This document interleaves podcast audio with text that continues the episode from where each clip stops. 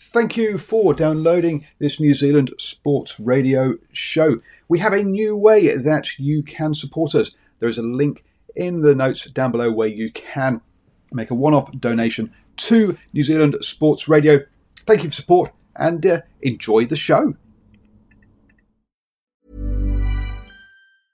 Jewelry isn't a gift you give just once, it's a way to remind your loved one of a beautiful moment every time they see it. Blue Nile can help you find the gift that says how you feel and says it beautifully with expert guidance and a wide assortment of jewelry of the highest quality at the best price. Go to BlueNile.com and experience the convenience of shopping Blue Nile, the original online jeweler since 1999. That's BlueNile.com to find the perfect jewelry gift for any occasion. BlueNile.com. I'm Sandra, and I'm just the professional your small business was looking for. But you didn't hire me because you didn't use LinkedIn jobs. LinkedIn has professionals you can't find anywhere else, including those who aren't actively looking for a new job but might be open to the perfect role, like me. In a given month, over 70% of LinkedIn users don't visit other leading job sites. So if you're not looking on LinkedIn, you'll miss out on great candidates like Sandra. Start hiring professionals like a professional. Post your free job on linkedin.com slash achieve today. Welcome, everybody, to the Long Talk. And today we have the privilege of interviewing Warren Brosnahan, former Shark, Lion, Blue Bull in both Super Rugby and the Currie Cup, a man who played for Ulster in the Heineken Cup and the Celtic Cup, and we'll get to that later, who played for Calvisano in Italy, who had a stint with the then Perth Reds in Rugby League in 96 in Australia.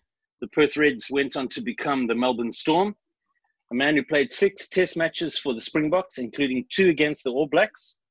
He is currently a rugby commentator for Supersport in South Africa.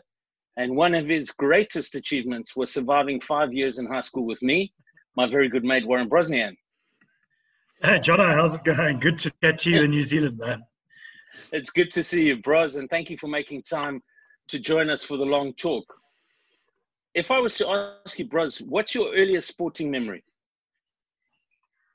Good question, actually, especially coming from New Zealand. My earliest sporting memory, and it's a, and it's a rugby one, is the 1981 uh, tour of the, the Springboks toured New Zealand, the, the infamous mm-hmm. uh, Flour Bomb series. Um, it, it, it's, it's my greatest memory as far as my shaping rugby.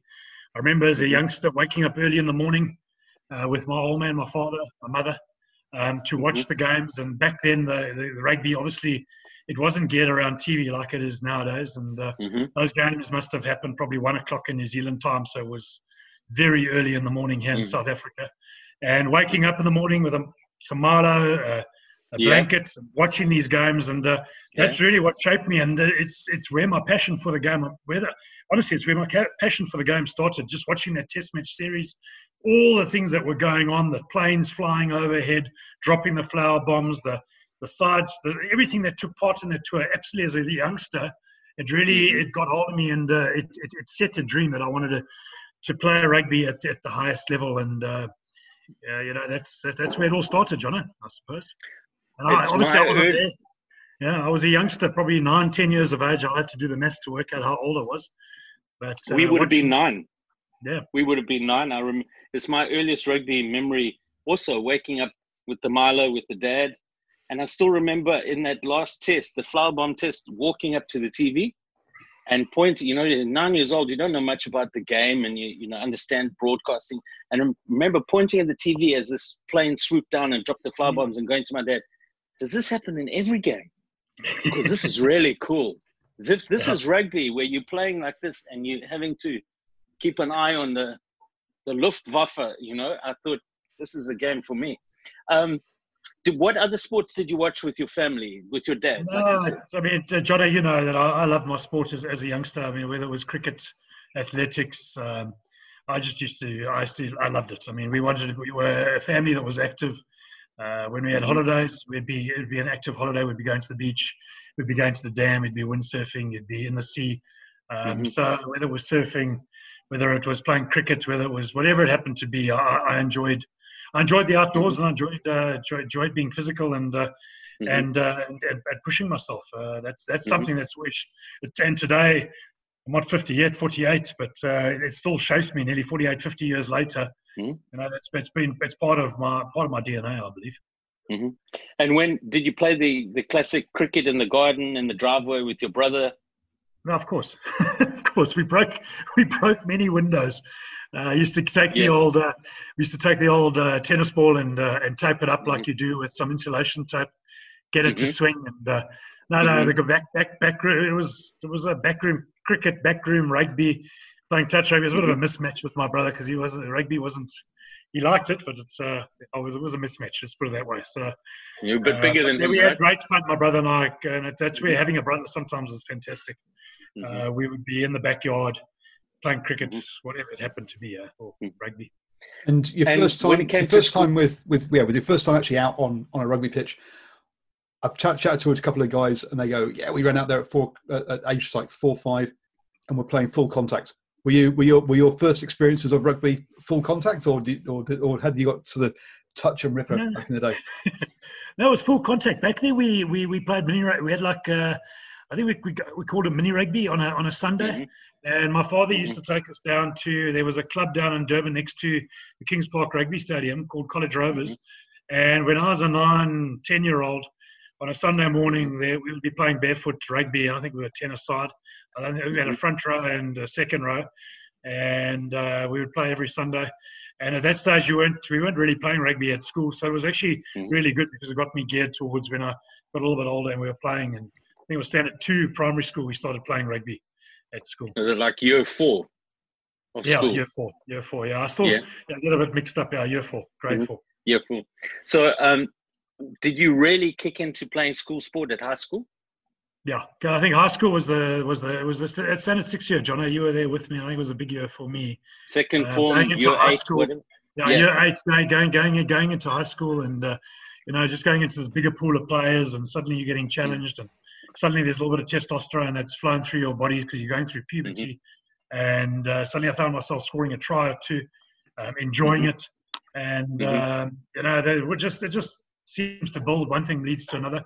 And uh, I've got very fond memories of my first year at high school playing sport and mm-hmm. uh, trying to make it in this this big little guy coming into high school seems like such a big place but uh, when you look mm-hmm. back now it's not that big but uh, it was mm-hmm. like a major thing for us and uh, mm-hmm. for me that that was uh, instrumental in my schooling and my and that that mm-hmm. set a very good foundation i still remember um, when we were second form first year in there in high school going into the change room after the first team rugby had had practice and there was a huge prop by the name of Warren Barr. Do you remember? I remember. Warren Barr. And we were, you know, my voice was still up like this up here. And Warren Barr walked out of the shower and he looked like a bear, just had like a chest wig like this.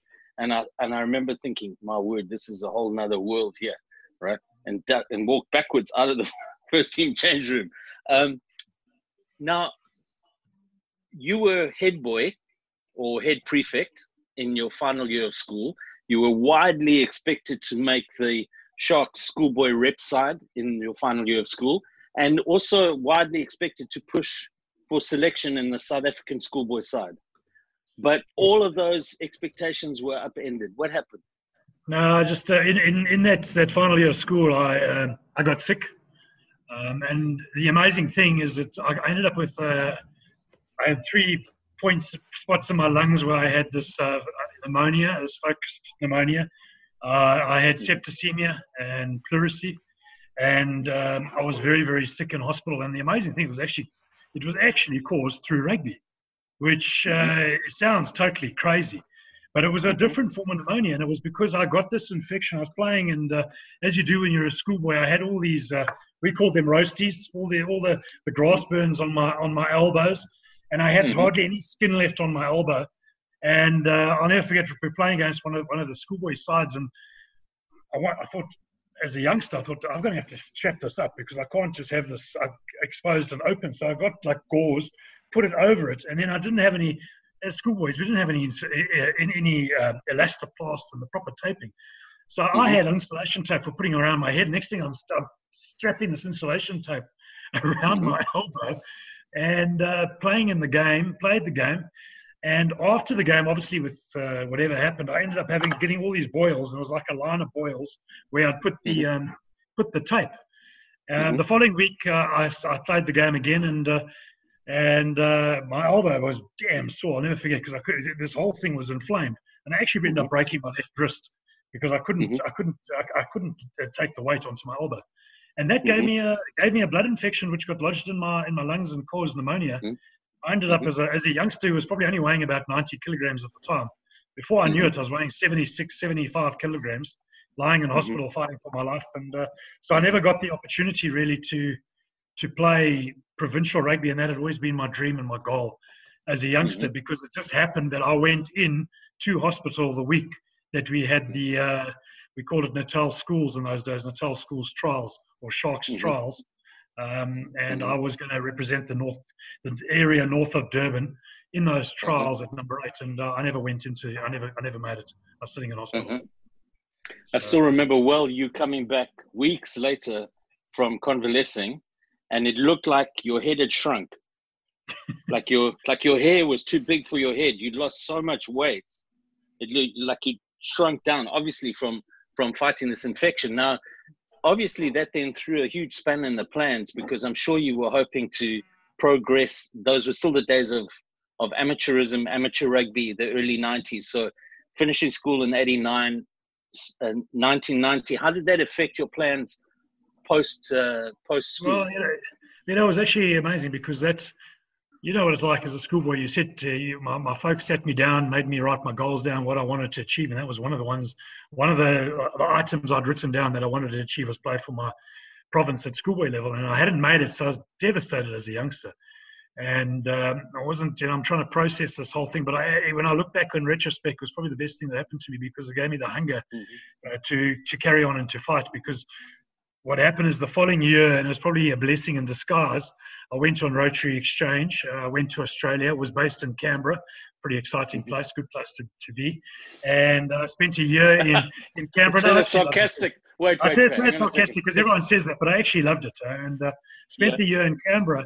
And, uh, I, I, and, and, I went into the schooling system in, in, uh, in Canberra, and I was in the north of Canberra.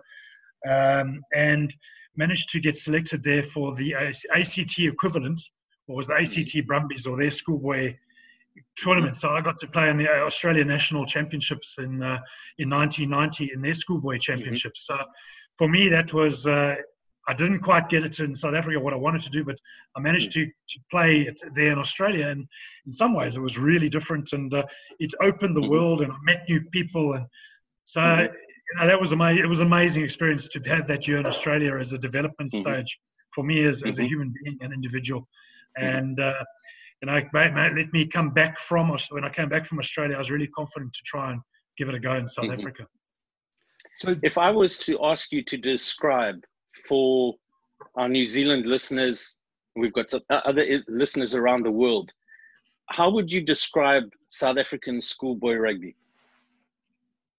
Whew, it's passionate, passionate, passionate. I mean, it's it's actually amazing. We've we and, and we're probably going to get into this discussion a bit later. We see the crowds dwindling at some of our at, at, some of our franchise level games and stuff like that. It's not happening at schoolboy level here in South Africa. The, people are out there watching. Um, there's a there's a passion about about the schoolboy um, game, and um, it's it's in a way it's quite worrying. But sometimes you'll see more. I don't know if it is worrying or not. So I've got to qualify the statement. But you'll have a you'll have like a a, a, a, a Currie Cup game happening on a, on a Saturday in South Africa but there are more more people going to to watch the the schoolboy game that's happening around the corner.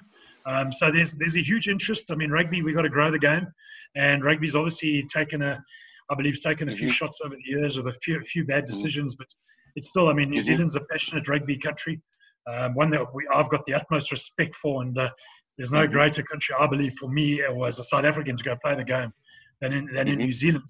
Um, but here in South Africa as well, we've got that same. It's it's passionate, mm. and we, we, do love our rugby, and uh, you know mm. the, the, boys get exposed to it quite quite young as, mm. as schoolboys, and mm. uh, it's part part of our DNA, I believe. Now, what was different when you went in 1990 and you were playing in Canberra? What did you find was different about how rugby was played even back then between schoolboys in Australia and schoolboys in South Africa? It was massive. it was massive, and uh, you know, I think I think the rugby games we played for the school we played midweek for and mm-hmm. the school I went to a government school, so rugby wasn't really the focus. Um, they mm-hmm. were bigger. They were they, they preferred rugby league. Um, it was mm-hmm. my first introduction into rugby league, so I played played predominantly for my school at rugby league. They had one or 2 mm-hmm. games playing rugby union, but not many. And mm-hmm. because I was a rugby, I mean, I'd grown up playing rugby union. I wanted to play rugby union. I went and mm-hmm. joined uh, a club called West in, in Canberra. And as mm-hmm. a 17, 18 year old, I, I started playing. I played club rugby for that club. And uh, I think we ended up, I was playing for the third team at, at men's level, uh, but, but still at school. And uh, it's the, it's the, um, that's where I first met uh, Rod Kafer, who now commentates for Australia. He was playing for that club. Uh, Matty O'Connor was another one uh, who played centre um, as well. So it was so I, schoolboy at, at, in Australia, especially government level, was more rugby league. The private mm-hmm. schools mm-hmm. in, in, in Canberra where I was, it was more rugby union, but I was at a government school. So uh, mm-hmm. the the opportunities at at uh, at um, at rugby union weren't that great with the school. So it's almost weird the way I made it into that ACT team, but I think it was because of the the games I was playing for my club. Uh, that's mm-hmm. where they really got to see me because the club, the school I was at, was predominantly mm-hmm. rugby league club. Rugby league club.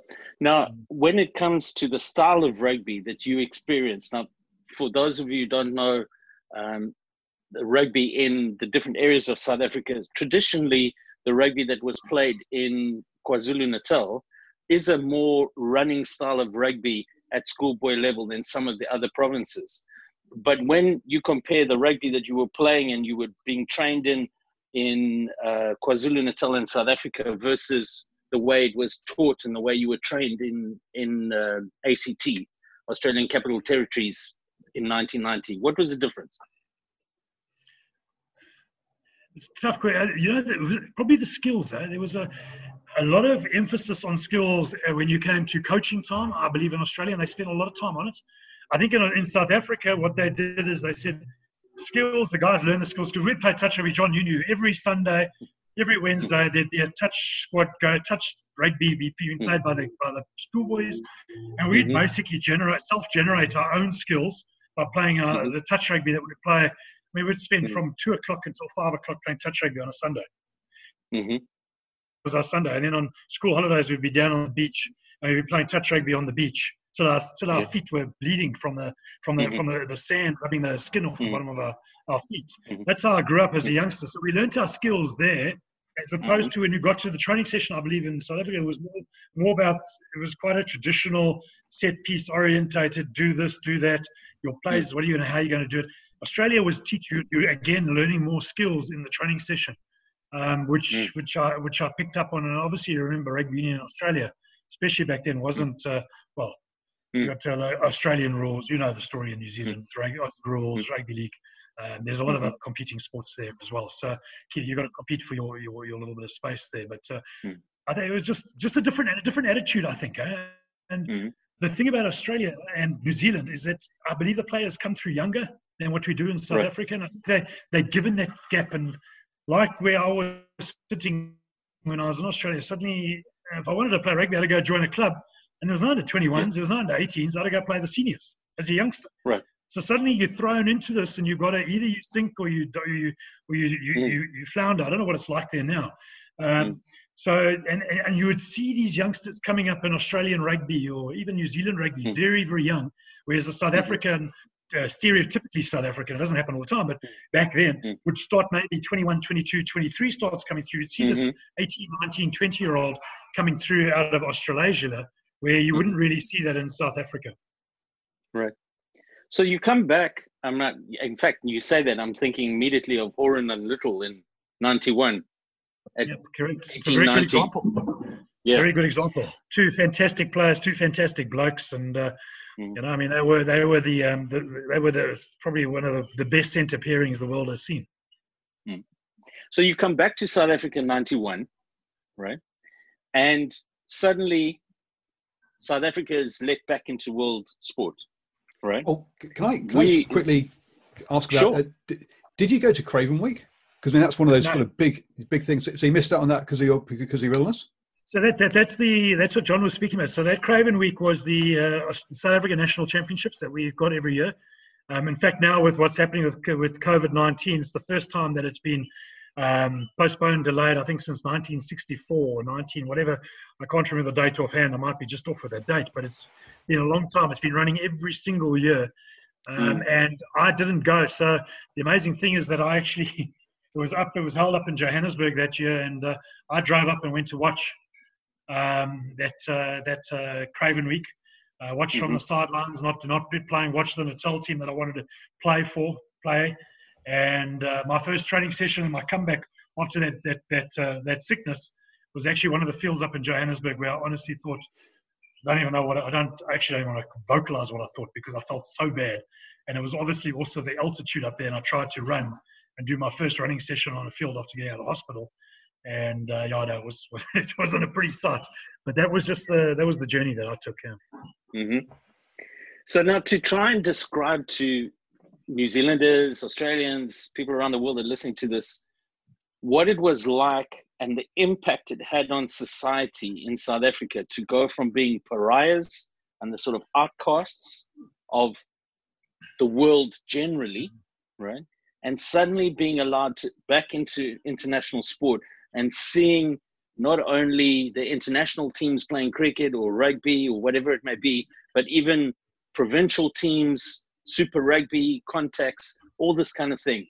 How would you describe to to people the magnitude of what of that sea change in South African culture in those early John, days of the nineties? I mean, as you as you're vocalizing and talking I'm getting goosebumps. That's how, I mean that's and, and it, it takes me back to 91, 92 uh, Super 10 rugby, watching the Sharks come out uh, and play on their first Super 10 tour and watching them play in New Zealand and hearing the New Zealand commentator talking about the South African players and seeing the Australians who were so, I mean, obviously, I mean, they, they, they were, they, they, were, they were so good and, uh, and, and, and so skillful. Mm-hmm. And, um, you know, for me, there were two seminal moments in South African history, if we want to look at it from a historical point of view and as a nation mm-hmm. point of view. One was Nelson mm-hmm. Mandela coming out of prison, coming out of Victor, Victor Verster prison and walking out. Where did I watch that? I watched that sitting in at, at, at, at by the family that I was staying with in Australia, in Canberra, mm-hmm. watched Nelson Mandela walk, walk out of prison. So I watched that from afar. Mm-hmm. Then we had 1994, our first free and fair democratic elections that happened in South Africa happened mm-hmm. in 1994. Right. Again, it was my that was my first touch of professional rugby in South Africa. Mm-hmm. I happened to be on a Super 10 tour, and we were in Auckland, and I we cast our first vote in Auckland. I cast my first vote for South Africa in Auckland, New mm-hmm. Zealand, of all places. So there's a mm-hmm. huge tie-in um, with mm-hmm. how my life, my personal life has been interwoven with Australia, New Zealand, South Africa. Mm-hmm. I still remember. Um, I still remember sitting at Kings Park and you were playing for the Sharks. And I managed to get in there early. I had really good seats, and I sort of came down during the warm up game. And I was sitting behind uh, Ian McIntosh, the Sharks coach. I was sitting behind Gary Teichmann. They were sort of watching the warm up game, and then before they went and got changed and everything. Yeah. And I was listening to them. Then they got up, they wandered off, and then the Auckland Blues came out. It was a Super Rugby game. So the Auckland Blues come out, and out comes Sean Fitzpatrick, out comes Jonah Lomu, out comes these, you know, legendary uh, All Black players and run on the field. And I'm watching them warm up and I'm watching them go back inside to finish taping up. And I'm thinking to myself, Bros is going to play these people. And I was, I, it's still, although it was, you know, maybe four years after being brought back into World Rugby, I was still watching them and going, I, I, I can't believe Bros is actually going to play these these people. It still was in those by mid 95, 96, whenever that game was, it was still like mind blowing. Well, that that was mind. I'll tell you what, from a South African perspective, it was mind blowing for me as well. It was mind blowing for us. That I, I know the game that you're talking about, 1998. We had the it was Super 12 first game of the first game of the season. Uh, it was up against the Auckland Blues. Auckland Blues then were, remember, Crusaders hadn't yet yes. achieved what they went on to achieve. Yes. At that stage, yes. the Auckland Blues were the pinnacle. I mean, you had it Joe was as late as 98. You had Jonah Yes. Lomu, you had uh, Carlos Spencer. Um, it was intensely physical. The most physical game that you were going to have in that Super Rugby Mhm. series was going to come up against the Auckland Blues. Mhm. And us as a Mhm. Sharks team, we'd, co- we'd, we'd trained that whole off season and we'd, we'd Mhm. targeted that first game. And we knew we were going to be playing in February in Durban. It's going to be hot and humid. Um, Mhm. It's it's going to be sticky. Um, the ball's going to be slippery, and we're going to come up Mhm. against these guys from New Zealand that are incredibly physical. And the only way you Mm-hmm. can meet them is you've got to meet them physically as well and meet that physical challenge. And then you've got to use your skills as well to win. But you've got to, if you step away from that physical challenge, you're going to get blown away. Um. And, uh, you know, we, we trained and in that game, we, we considered ourselves massively the underdogs. And Mhm. uh, we ended up winning it. And uh, I'll never forget, I, I think I got the ball that got passed to me from a ruck, and it was so, the ball uh, came so hard, it like the old Butterfingers bros knocked the ball, almost knocked the ball on, but didn't knock it on. I came infield. Henry Honeyball caught it, went in to score, and Yeah. uh, it was a game very, very tight and a game I'll always remember. And some of my greatest uh, memories are playing against the Auckland Blues, uh, the games at Eden Mm. Park. What a stadium! I mean, 1994, the first time that I was on that Super 10 tour that I referred to when we we Mhm. travelled. I was one of the dirty dirties. I didn't play any of the main games. I was playing the. We Mhm. played midweek uh, midweek games on, on that tour.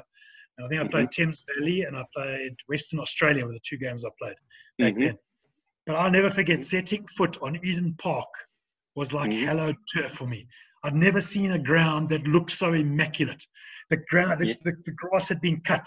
It was absolutely. It was like that fluorescent green, um, Mm. and it was it was absolutely magnificent. It's a memory that'll that'll live with me Mm. for a long time.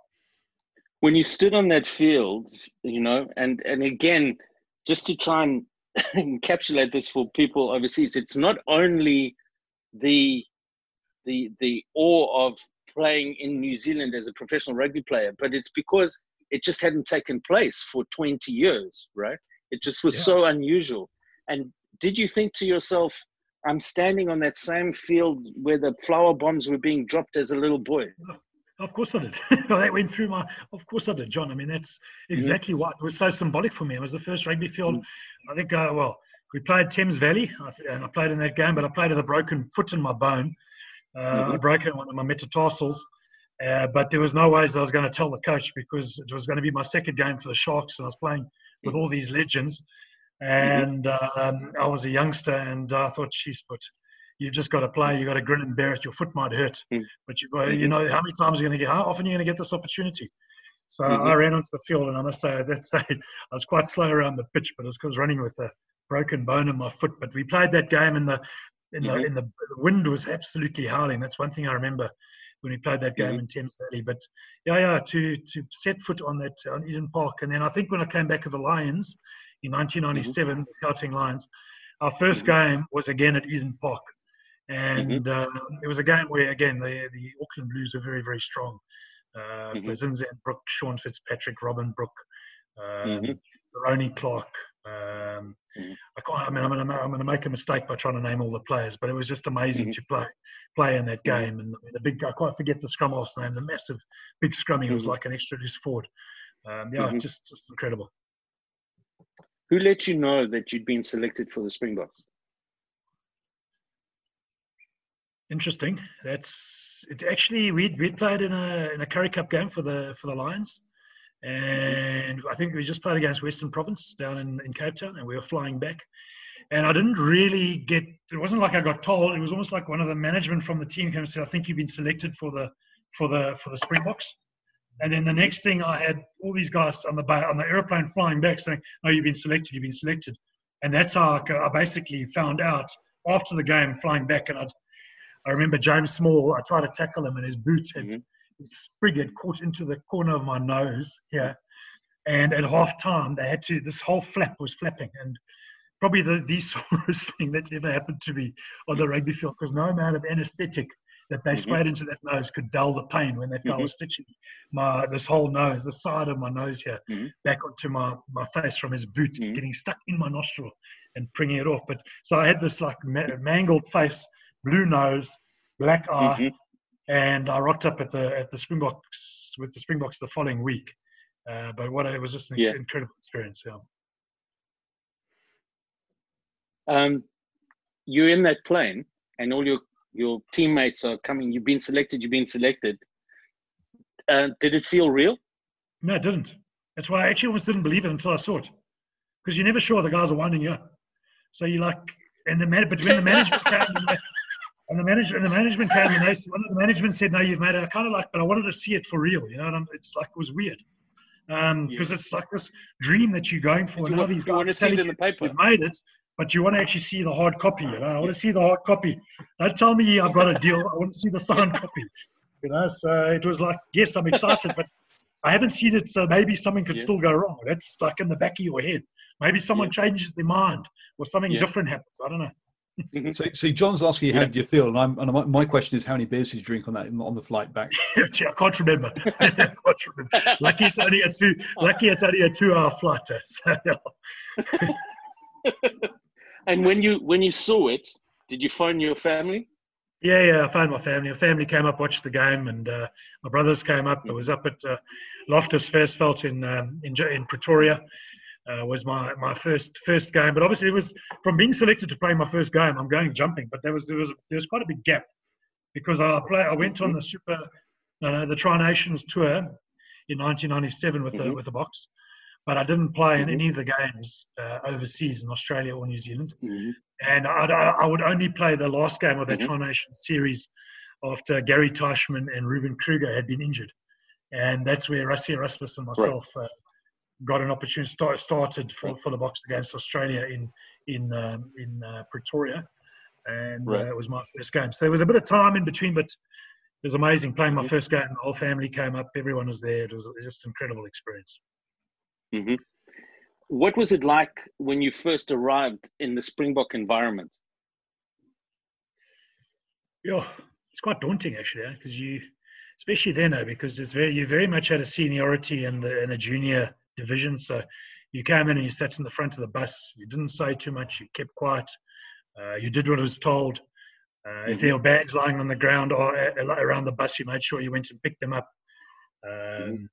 So it was uh, it was daunting, but mind blowing at the same time. You got these like you got these butterflies going through your stomach. It's just an amazing experience to be able to represent your country and being selected. It's something that uh, you've set your heart on to do. So it was a real honor, um, mm-hmm. a real privilege, and I really was blessed mm-hmm. at that time. Um, I'll never forget. I was the, the center of a bit of a, a debate between Gary Teichmann, the captain, and Louis Luyt, the, mm-hmm. um, the administrator or the head of South African rugby at the time. Mm-hmm. Um, because I had they, they issued everyone because you toured they issued you with your Springbok blazer, but I hadn't played a game yet, um, mm-hmm. so I, I couldn't really put the blazer on. So I I would walk on the bus. I'd walk yes. on the bus with the blazer over my arm. Yes. Um, Gary and uh, Louis Luyt would pull me aside and tell me, "You're a Springbok. Put that blazer on." And then Gary Teichmann would pull me to the side, say, "You put that blazer on. We're going to blitz you. You don't put that blazer on until you play." Wait, uh, let me just explain. Between... Let me translate. Let me translate. If you put that blazer on, you're going to get sorted. yes. Because you've got to earn it. You've got to play, run onto the field first. So I would walk around, and I'll never forget, I think it was before the, the game in Australia. Um. Louis came up to me and said, Ros, you've been on this tour now for a week or two. Put the blazer on. And I said, Doc Luyt, I can't. I can't. I haven't played for the Boks yet. He said, put it on. I said, I can't, Doc. And I didn't put it on and because uh, that was the, you know, I couldn't. Yeah. And uh, and Doc Luyt, you know what Doc Luyt was like back in those days. There's not many people that can say no. You can't say no to Doc Luyt, but uh, you know, it's, it's, I'd, I'd, say no to him before I say no to the uh, the entire Springbok rugby team. Yeah, they. I mean, well, for, for people who didn't know Doc Luyt, he was not a man used to being thwarted, was he? No, no, no. But he but understood. He was also he actually yeah. he understood because he didn't give me too much hard time, but he kept on telling me put my blazer on. But he also didn't take it to the next level, so he did understand. Yeah. So yeah, but it was good. It's part of it's part of the it's part of my experience of you mm-hmm. know, and it's uh, it makes it special. So it really does. Mm-hmm. What was what did it? Let me let me step back for a moment and say I was at a at a high school reunion with you, bros, probably ten years ago, maybe twelve years ago and uh, you were the guest speaker, and there was a range of ages of of guys who'd been at the same school as us, both our year and guys in their seventies, youngsters of about twenty, and you were telling funny stories about rugby, and we were laughing.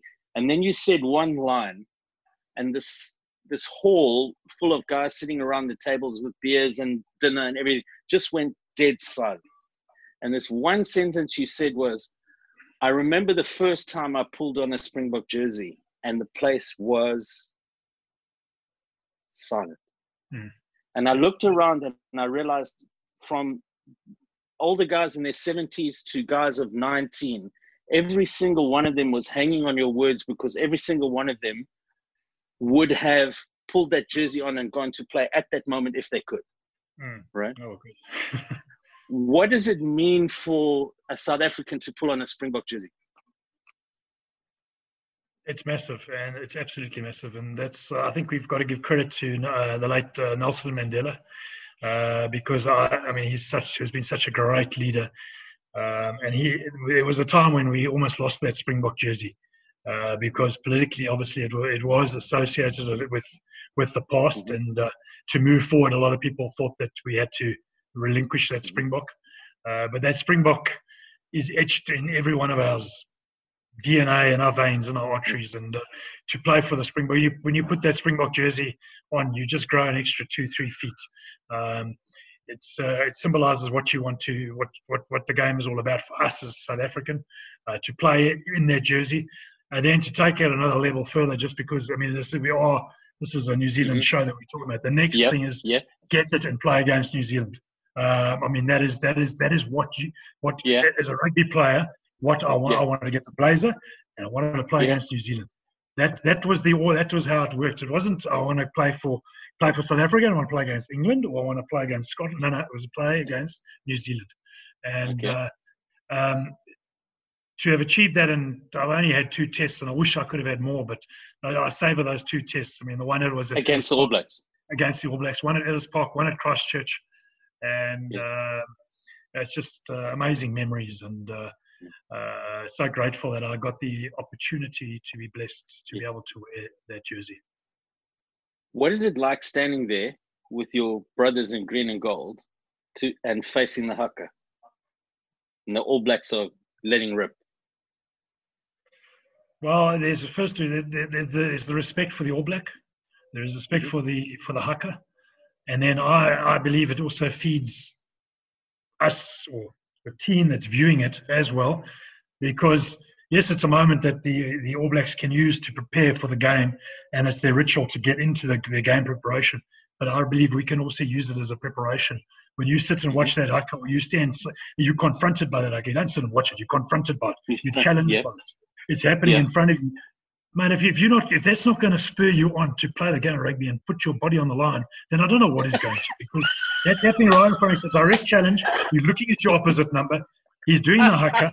And if you you can just stand there, savor it, come back and say, okay, now we're going to play the game, because and use it positively. I mean, that's I think it's a wonderful part of the game. I'm sorry, I'm not laughing at the haka. I'm not laughing at the Springboks, but bros, I'm looking at you, and you look like you could get up and go play right now. you're thinking about it, and I'm looking at your face, and you're picturing it, and you're seeing that opponent in front of you, and I'm just thinking, any minute now, Bros is going to get up and charge uh, something. Yeah, He's going to tackle something. Right. Uh, that's uh, listen. I mean, that's uh, the one thing I was always passionate about it. I mean, I might not have been the most skillful, but yeah, uh, the the opportunity and the the privilege to do that. I mean, is just amazing. Mm. So, yeah. When you've lined up for the haka, who was opposite you? It's all a blur. I've got to be honest. I can't remember who sat directly yeah. opposite me. It happened to me twice, and yeah. uh, there. I mean, obviously, I, there were other games where I mean, even when I was in Australia as a youngster, there were teams that came across from New Zealand that performed the haka in front of us. Yeah. Um, yeah. But uh, I can't remember exactly who was in front of me. Uh, I just saw mm-hmm. black, and uh, mm-hmm. I wasn't. I wasn't seeing faces. I must be honest. Uh, I mean, and uh, okay. I think that that is a, that that maybe different players in different positions see different things. And if you're a fly half, mm-hmm. you've got to see the face. But sometimes when you're a loose forward, you see the jersey, and you mm. you you and I and you challenge. I'm not worried about the individual. I'm worried about taking whoever's mm. in that black jersey down. Um, yeah. And that's it's just that the mindset might be different. If you're a outside back, you've probably got to assess the the weaknesses of your your opposite. But when I'm playing in the position I was playing in, I didn't matter who what what face was in the jersey, but I had to take it down. So I'm I'm laughing because you're being you're being um, what's the word I'm looking here? Discreet. You're saying Yeah. if you're a forward, you just take it down. If you're one Yeah, of those fancy backs out there, then you you know then you then you've got time to look at people's faces and all that. but when you're doing the hard work up front, yeah, more or less, it's it's that. But obviously, I mean, there's the, the oh, I mean, you've got to also use your brains. I mean, that's where a lot of our I mean, a lot of the players, the New Zealanders, Australians, have been very good at. Yeah. let's go back to your first test, right? An incredible victory. You make your debut and you thump the Wallabies, give them their worst hiding ever 64 13, wasn't it? Uh, 61-22, I believe. Yeah. Well, Yeah. a couple of points here and there, including a try. Do what do you remember of that game? I remember. I remember the the the bus journey there, the silence on the bus journey. I remember James dead it's funny, silent? dead, dead silence on the bus on the journey. Everyone sitting looking outside the windows, and we travelled from Joburg to Pretoria, which is about a 14-minute drive. Um, and I, I, rem- I remember the blue lights for the police uh, escorting us. I remember James Small, and he obviously tragically passed last year. I remember his. He had a, we didn't have uh, iPods and Apple Yeah. phones, and he had a Walkman, and I remember the music coming from him. I remember the anthems. So the, the in between stages, I remember the anthems, and then I remember running out onto the field. I remember the goosebumps, and the next thing the ball's being kicked, and then it's next thing I'm you're scoring a try, and I mean there's the energy from the stadium and the a full Loftus Versfeld is just an incredible place to play in front of. And when you score for your country, and then you've and you've you've beaten one uh, uh, an international side there, it's just an amazing, Mhm. amazing. It's an amazing feeling, and I don't think there's much. It's just that really tops it. It's just incredible, absolutely incredible. There's not many players that can say, by the way, you played two tests against the All Blacks. There's not many players that can say they have a 50% win rate against the All Blacks. Well, I mean, I only had two games, so the the, the, the Listen, don't percentages get- stack up. Listen, I Uh, know it's a small sample size, but you've got to take it if you can get it, right? Yeah. Yeah, well, listen, I mean, the, one we won, I think uh, I came on as a reserve in that game and the one before. And I mean, you, Yeah. that, that New Zealand side was good. And I'll never forget running onto Ellis Park. And um, and I've just gone blank on the number eight's name. And I told the story earlier. He was so good. Uh, Ron Cribb. Ron Cribb was the Yeah. number eight for, for New Zealand. And in, 2000, he was the Hmm. most incredible number eight in world rugby. He went on and had Mhm. injuries. It wasn't really the same thereafter. But coming off Mhm. the base of that scrum, Ron Cribb was a real threat. He was quick, Mm. he was strong, and uh, I, I'll never forget running on. I think I was replacing Corne Krige, and uh, ran on onto that open side flanker. And uh, Ollie le Roux was my loose head prop. And we about 10, 15 meters out from our, from the try line, and New Zealand got the feed, bound down in that scrum, and I knew that Ron Cribb was, would be coming from that scrum and would be going to go try score a try. And uh, if he scored that try, we lose the test match. There's like 10 minutes to go. And uh, I said to Oli as we get down, because Oli had this habit between the two of us, we played many games at Super Rugby level together. And I'd be on that, that, that open side flanker. And he was strong enough to be able to shift his hips out, but keep his shoulders in if, and straight Mhm. when I Mhm. asked him. And I said, Ola, I'm going to need you on this one, boy. You're going to have to just throw those hips out, please. And then I used to invert my feet on the on the at, at, at flank to give me an extra step off, so I'd be half a meter ahead than what I would Mhm. be if I ordinarily had my feet like you normally do when you bind, you bind there. And so that, got Ollie to throw his hips out a little bit, and I was expecting Ron Cribb to come, and uh, as sure as nuts, Mhm. he came on that thing, and Ron Cribb was sensational in 2000. It was probably one of the most important tackles I ever made in my life. No one even noticed it, uh, but it was an tackle to make. No, because it's an ordinary tackle, but it's just Yes. you run on a Mm. test match, you've got to do it, and uh, straight away you know that you're in the in a, in a pressure cauldron against uh, you know you're, you're you're one of the greatest Mm. rugby nations, if not the greatest in, in the world. You know. I have a list of names here that we're going to run through shortly. I'm going to ask your immediate thoughts as I give you a name. And one of those names was Ron Cribb on my list to ask you about him because he certainly was a very gifted player. Never seemed to quite fulfill his potential, right?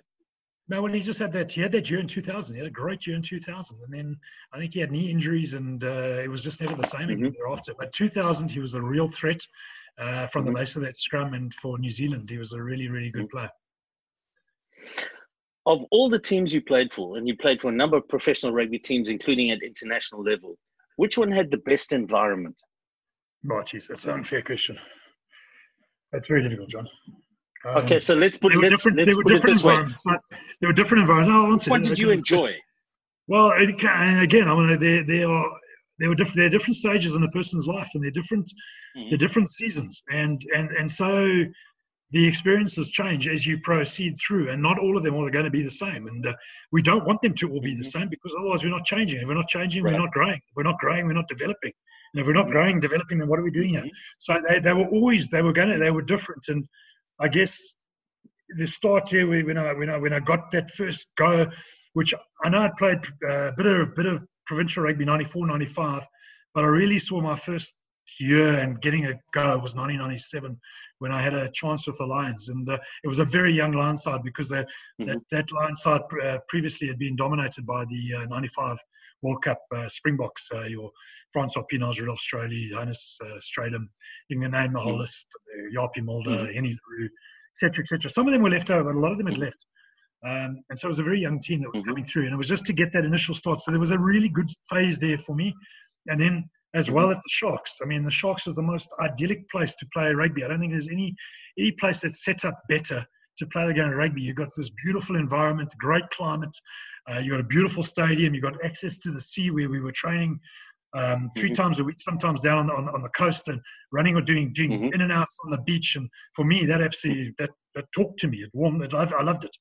And you had a great vibe. And my, my house was only a 10 minute drive from the stadium. So that was great as well. I mean, I was a youngster at that stage. And then later on in my career, you're playing Mm. for the for the Bulls, and it's a different ethos altogether. And yes, it was, I was the only English guy in that Mhm. Bulls team when I was there, but it was an Mhm. incredibly tight and strong knit family that Heyneke Meyer had built.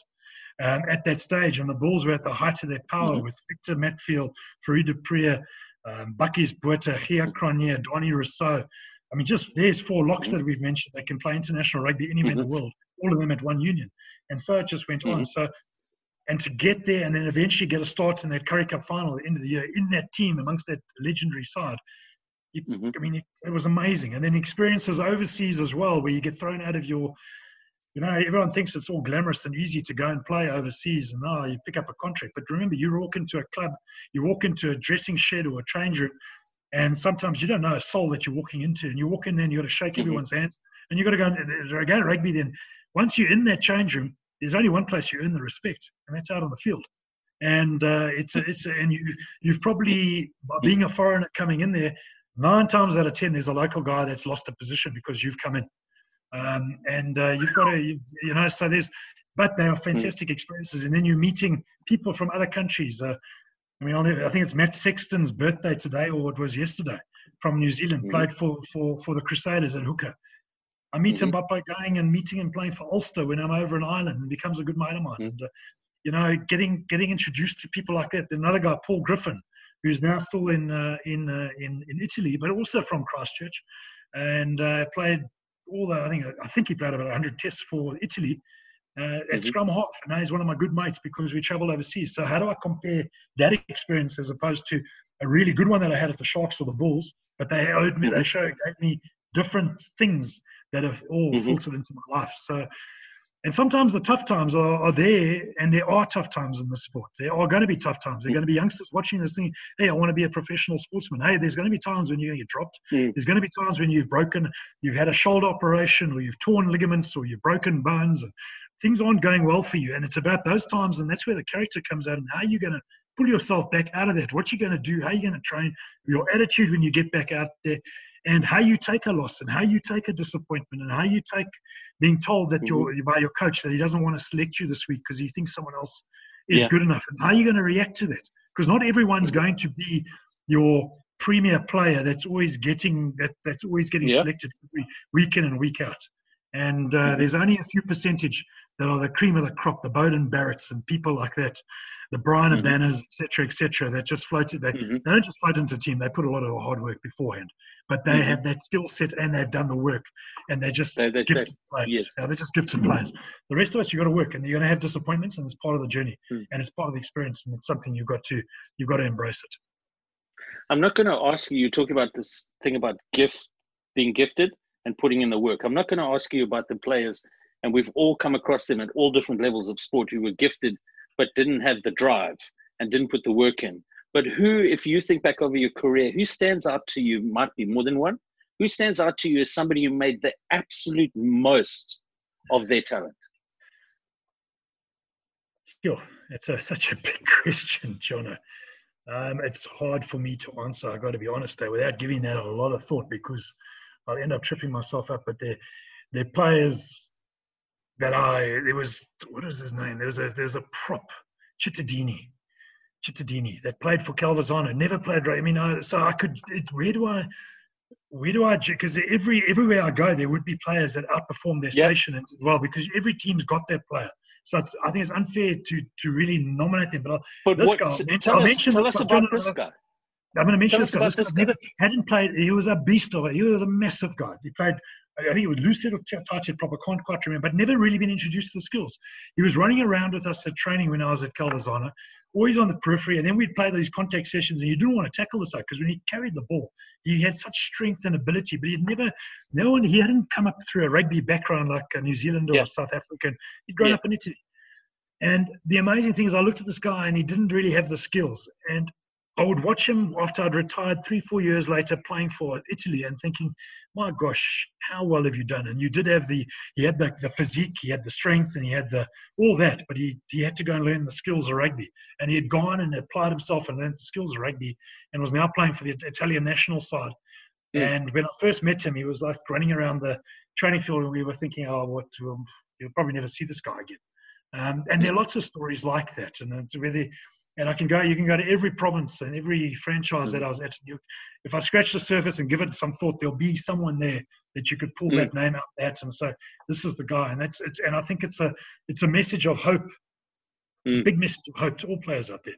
You know, mm. it's just carry or keep on keeping on and don't give up and don't mm. keep on persevering because you never know when that break's going to come and uh, when you yeah. get that break you've got to be ready for that break and you've got to take it and go that's the that's mm. the secret you've got to put the training in put the work in sometimes it comes before you've had the opportunity to do that but that's that's rare mm. but it's it's you know there's it's not just the, the, the most talented guys that always make it through. Mm. They're also the guys that work hard, that get through, and you know, guts, mm. determination, um, work ethic. And uh, I know there are lots of stories from New Zealand rugby um, that fit that category. Which one of your coaches taught you the most? Jeez. I know they all uh, contributed to your development, but which is the one that you know you'd have to? Uh, the, and it's probably the guy that coached me the longest, and that's Mac, Ian McIntosh. So mm-hmm. I mean, everywhere you'd have an under twenty one coach, but he'd be fleeting, so he'd be involved in your life for a year or two. I suppose mm-hmm. Mac uh, it was not. I, I was he he had adopted his his mentor had been Rod Macqueen from from Australia. Um, he had this this theory about the advantage line, which is totally right and relevant in today's context as well. Get over the advantage line, play 15 against 10 men, and his whole game plan revolved around. That's why someone like Henry Honiball was so good in that Sharks setup in the in the, in the mid 90s, late 90s. Um, and it's probably Mac because I mean I was exposed to Mac for the longest, uh, mm. and Mac was a true mm. he was a true rugby coach. You know, a guy that's just a rugby coach. He's not he is a rugby coach, and he's coached his whole life, and that's what he does. He's a rugby coach, and uh, mm-hmm. and uh, he viewed the game differently, and he was he he vocalized himself well, and he was very and he was passionate about what he did, and he was actually quite humorous too. Um, and so I, I would, it would probably have to be Ian McIntosh. Mm-hmm. Yeah. Did he have an impact on you outside of the pure game of rugby? Mm, not as much. Um, I was uh, very much uh, in Mac's time. I was still a youngster coming through, so mm-hmm. you know, that that uh, that and Mac did have a big impact on a lot of the players outside of the game. But I was my, mainly my formative years coming into the game, uh, 94, mm-hmm. 95, uh, coming back into it 97, 98, and then mm-hmm. uh, 99 he retired. Uh, mm-hmm. But he, yeah, so he's the, more from a rugby point of view. Um, it's amazing. I'm very good friends with the mm-hmm. son. The son's probably out of rugby had a big impact on me, um, but it's not Mac. It's the son, right. Craig. Yeah, it's his son. Yeah, also yeah. played for the Sharks. Also played a few games for the Sharks, and he played. Him and I played provincial, uh, not provincial, club rugby together for our club in, in Durban North um, in the 90s. Mm-hmm. I was going to ask you because leadership is such an important part of rugby. I was going to ask you about the captains that had a huge impact on you, the captains that really inspired you and, and brought the best out of you. Gary Teichmann. I was lucky enough to mm-hmm. play under Tosh. I would say Wahl Bartmann, right in the really beginning, and I don't know if many New Zealanders remember him, but he was that uh, flanker mm-hmm. that played against New Zealand Cavaliers in the, it was an 88 um, mm-hmm. in South Africa. Um, and he was the, the Sharks captain. And he was an absolute legend. And I, it was, for me, it was just his humility. And mm-hmm. he didn't say much. Uh, Tosh mm-hmm. um, had a big impact. Wayne Fyvie, uh, back in the mm-hmm. Sharks. Um, you know, those, and they, they're basically guys from uh, from my, my Durban days, which were my formative years, that had a had a mm-hmm. bigger impact on me, I would say. Mm. And they, they, those are three of the, the captains that, mm-hmm. that captained me in, during the mm. Sharks. Which teammate made you laugh? I can, I can see you running through the stories. what can I tell? Yeah, there's so, there's, so, there's so many. I mean, sheep is, there's two, Craig Davidson, Trevor Halstead, uh, Kevin Putt, New Zealander, that's back probably back in New Zealand. Um, yeah. So there's a, there are a couple. There are a couple. I can see I can see the stories there. You're going. No, I can't yeah. tell that. Yeah. I can't tell. there are a couple. I can't, I can't yeah. tell that. I can't tell. Give us one that you can tell. No, she's just uh, you know, these experiences. I mean, they they all blend in. I mean, you know, even uh, 94, uh, 90, 98. I remember being there with the Sharks. 97 with the Lions. Being in Hamilton, just outside, just where you guys, where Paul, you guys, you guys are from, John, where you guys are staying. I remember staying in that motel. Uh, I remember there wasn't much to do. I remember the weather weather wasn't great.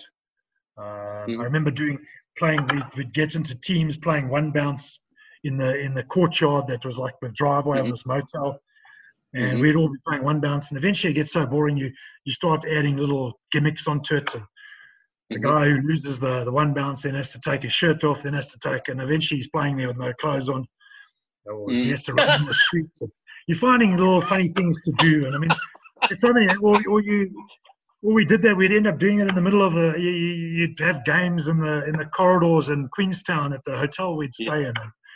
We'd be playing cricket down the corridor because there's nothing else to do. And then some guest, hotel guest would walk out, or then there's some guy would have a penalty that we're given. And obviously the guy might be in a compromising situation, and then the side would walk out. So there's just there's there's so many different or the the difference in language barriers. You know, when I travelled with the with the Bulls, and uh, uh, and and you you arrive in Canberra, and mm-hmm. And uh, I don't even know because there's, there's translation. It's going into New Zealand, so you don't know the translations. But the guys like the guy Danie Rossouw says, uh, "Who who who." Who, in Afrikaans, span bestuurder means drive, like who drives the team.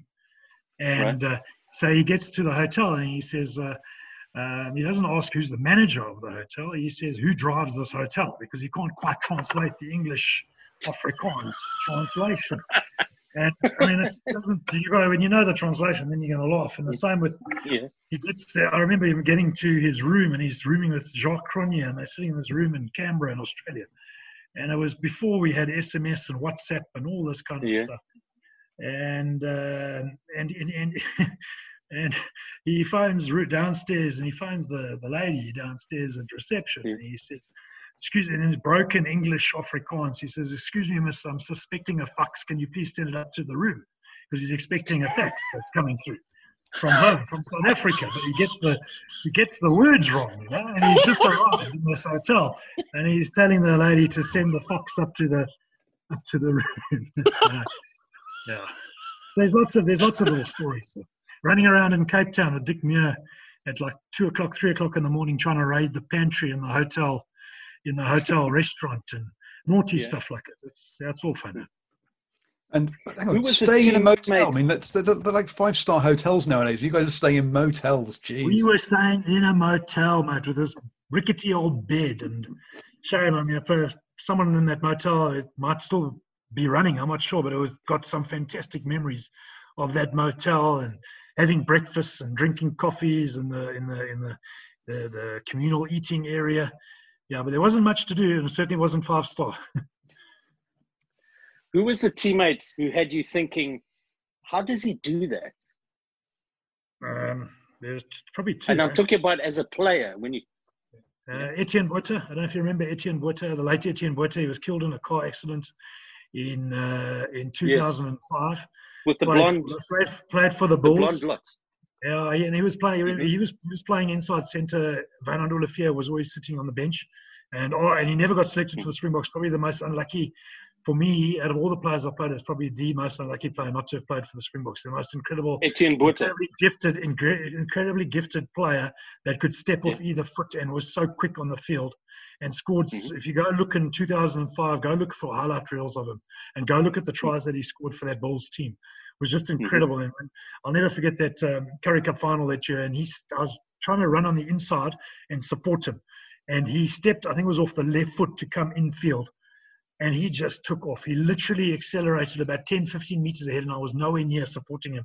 I was coming, I would have arrived wherever he was going to arrive three, four seconds later because he just he was just incredible. And the other guy was Bryan Habana. Um, you know, and what used to what used to really blow my mind in the short time that I was able to play in the same mm-hmm. team as him was his it was more training than in the game. Was when you go through those training runs and you're going through your your plays and you just see Bryan Habana coming through the line, and he comes through with such speed, and you think, "Jeepers, where did that come from?" And you trying to plod along, yeah. trying to keep up, and I mean, this this out and out athlete just comes searing through. Um, mm-hmm. So they, they, they, were the, they were the two that I can say that I would be sometimes in the field and I go, "Jeepers, how did he just do that?" Finish finish the sentence for me. If Bryan Habana had played at the end of an All Black backline, Yes. And I'll put a but there because he got a, he, he had du Preez. We forget this. A lot of his tries were scored from Fourie du Preez was central, and Fourie du Preez's kicking game was incredible. And you, if you mm-hmm. go look at some of those, those those highlight tapes of Bryan, go just look and see how many of those tries mm-hmm. he scored that were from kicks from Fourie. So if he played on that, and I'm not saying I mean, the New Zealanders have great halfbacks and stuff and great players. Remember, Bryan Bryan School, Bryan was an incredible athlete, and he, and he used to a lot of his plays he'd score off Fourie looking for the space, popping him into that space, Fourie du Preez, mm-hmm. or a lot of the kicks from Fourie du Preez. So we see mm-hmm. Bryan scoring the try, but we've also got to see what happened just before that try and who was involved. Mm-hmm. Bryan then had the intercept try. He was very good at finishing. Um, if you'd been on the end of a of a, of a, of a, of All Black backline, yes, I know the All Blacks definitely give it, uh, move the ball more, and especially from counter attack, have always been lethal. So mm-hmm. Bryan would have been in his element. But jeepers, if you look at the wingers that the All Blacks have mm. produced over the last ten years, I mean, it's mm. frightening and staggering. Mm. Some of the guys, and it's actually it's not staggering who's in the team; it's staggering who they leave out the team at wing. Mm. So they, it's not like New Zealand have been had any shortage mm. of wingers. But uh, yeah, Bryan would have been lethal there. Um, but I also, I mean, mm-hmm. his uh, my, my, my point is that him and Fourie du Preez had, mm-hmm. a, had a good understanding. So if you lift Bryan out by himself, maybe some of those tries that mm-hmm. helped set up, we wouldn't yeah. have seen scored. Um, okay. But Bryan still was an, an, a phenomenal athlete, and wherever he went, mm. he would have been amazing, mm-hmm. absolutely mm. amazing. And the big thing about Bryan is, is his humility yeah. as well which I want to admit. Really? we talk about talk about his, him as an athlete, talk about him as a try scoring freak, and yeah, also just a damn good bloke off the field as well, and very humble. Right. Last question, bros. Um, everything is up for grabs at the moment. The whole structure of rugby, the calendar, the timetable, the tournaments, and I'm going to appoint you as World Rugby Commissioner you know, other US sports like the NBA, the NBA commissioner or the NFL commissioner, right? And you are the benevolent dictator of world rugby, right? And you can change whatever you like. You can keep whatever you like. You can institute whatever you like. If I was to ask you, what would you do? I think um, God has given us a, a window here. Everyone, everyone has pulled back. Everyone's looking to the to the new normal and what happens when we come out of Corona. Um, I believe this Corona now maybe is giving us a, a, a, moment to pause and a moment to reflect and a moment to look on where where the state of the game is at the moment. Mm-hmm. And uh, we are passionate. I mean, all of us are passionate rugby supporters, but we've got to be honest and say, has rugby grown? What's happened with rugby? What happened in the Rugby World Cup? I think we got more eyeballs on the on the telly screen than ever before. Uh, we had more people watching Rugby World Cup semi-finals: England against uh, England against New Zealand, uh, Japan against South Africa, Ireland against mm-hmm. Japan, Scotland against Japan. We've never had mm-hmm. so many people viewing the game. What we're doing to grow mm-hmm. it, um, and I think this this enforced stop in our game mm-hmm. Is something we could never ever have done. And maybe mm-hmm. we've got opportunity now to have a look and see where we're going. Why are we playing Super Rugby games that we see a game being played in, in Eden Park, Ellis Park, Loftus Park, um, Sydney Football Stadium, wherever you want it, and the ground is empty, and we've got 10,000 people watching a game of rugby. We should be filling the stadium. And what have we done wrong? Where have we erred? Um, do we go into this? And maybe we've got to look at this calendar and say, let's get this thing. We've had to stop this thing, and now, are we? When are we? We don't know what tomorrow holds. We don't know when we're going to be. We're going to when we're going to be watching the game of rugby again. We don't know when the next Super Rugby game is going to take place. Mm-hmm. When the next Springbok uh, All Black game is going to be taking place, or the Bledisloe mm-hmm. Cup, or whatever it is. We don't know where it's going to happen. Mm-hmm maybe we've got to pause here. Let's get our calendar in line now and say, isn't this the time now to shift the whole global season? Why wait until 2022, 21, whenever they're talking about? Because right now you've got something that's happened that's closed the gate, shut the stadiums, got everyone into their homes, and everyone is sitting and listen. Great books and great works are written in times like this, where you've got time to reflect and time to sit and, and think about what we're doing. And uh, I, th- I, think we've got to have a good look at rugby and see how we go. We, we, we, we grow it because we had just had a 2019 Rugby World Cup that was the most incredible Rugby World Cup hosted by a nation that did an incredible job through tsunamis, mm. through everything, and managed to deliver and get eyeballs on the game. But what's happened thereafter? What's happened thereafter? And we're not filling the stadiums up. Super Rugby, there's a problem. We need to get more people back in. We need to get people into the stadiums. How are we going to do it? What's our strategy? Asking me to give it right now, well, I don't know. I've got to sit and think about it. But I do believe we should. Maybe we got to look at aligning these these seasons. We've had to stop now. Europe yeah. stopped. Every, um, the whole world has stopped. Eighty percent of the global workforce at the moment is not working. 80 mm-hmm. percent of the global workforce is sitting in situations like this. If you are working, working from home. If we look at the uh, the the the um, the oil price in America has gone below zero. At the moment, you you it's a negative on the on, yeah. on per, per, gallon. So we're living in times that we've never lived in before. But maybe we should be using these times and how we're going to emerge from these times better and in a better position as a rugby, as, as, as, as rugby union. And mm-hmm. maybe this is the time. Why wait another year or two if we're going to do this global season? And I know that we've got uh, there's uh, Bill Beaumont and Augustine Pichot uh, challenging mm-hmm. each other at the moment for the for the, the whoever heads up World Rugby come on, just get these things moving. Let's get going. We've got to pause at the moment and use this pause so when we come back, we can grow from it and we can move forward with the plan and mm. do it collectively. And it's it's not six mm. nations against Southern Hemisphere and and mm-hmm. division. And uh, if you look at what's happening, Six Nations are still alive and kicking. I mean, there's what we mm. see there. It's pretty healthy, but we've also got to look at some of the massive stadium we've got here in South Africa, the 50,000 seaters that we're not filling, that we're putting 10, 15,000 uh, bums on the seats and it looks empty.